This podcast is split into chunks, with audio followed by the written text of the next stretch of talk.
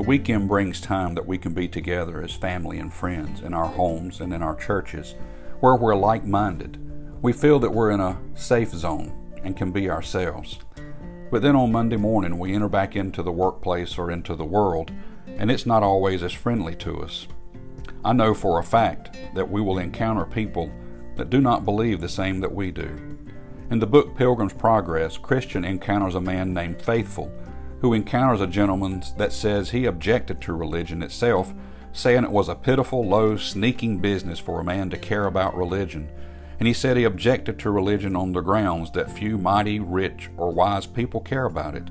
They are not foolish enough to risk losing everything for the unknown. The world is focused on possessions. It's focused on things that it can see.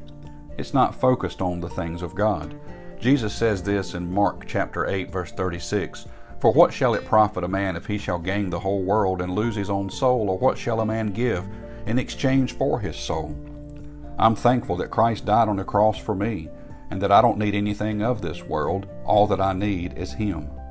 When we're in church, we hear the gospel preached, but to the world, it's foolishness. Paul says in chapter 1 of Corinthians in verse 18, For the preaching of the cross is to them that perish foolishness but unto us which are saved, it is the power of God. We will enter into the workplace and we will enter into the world, and people will think that we're crazy, that we're foolish for believing what we believe. The Bible says that we have a faith that will last. Faith is the substance of things hoped for, the evidence of things not seen. I'm thankful God has given me spiritual vision, that I don't need to see things physically to know that they're there. I know that what I have is real, and the world can't take that away from me.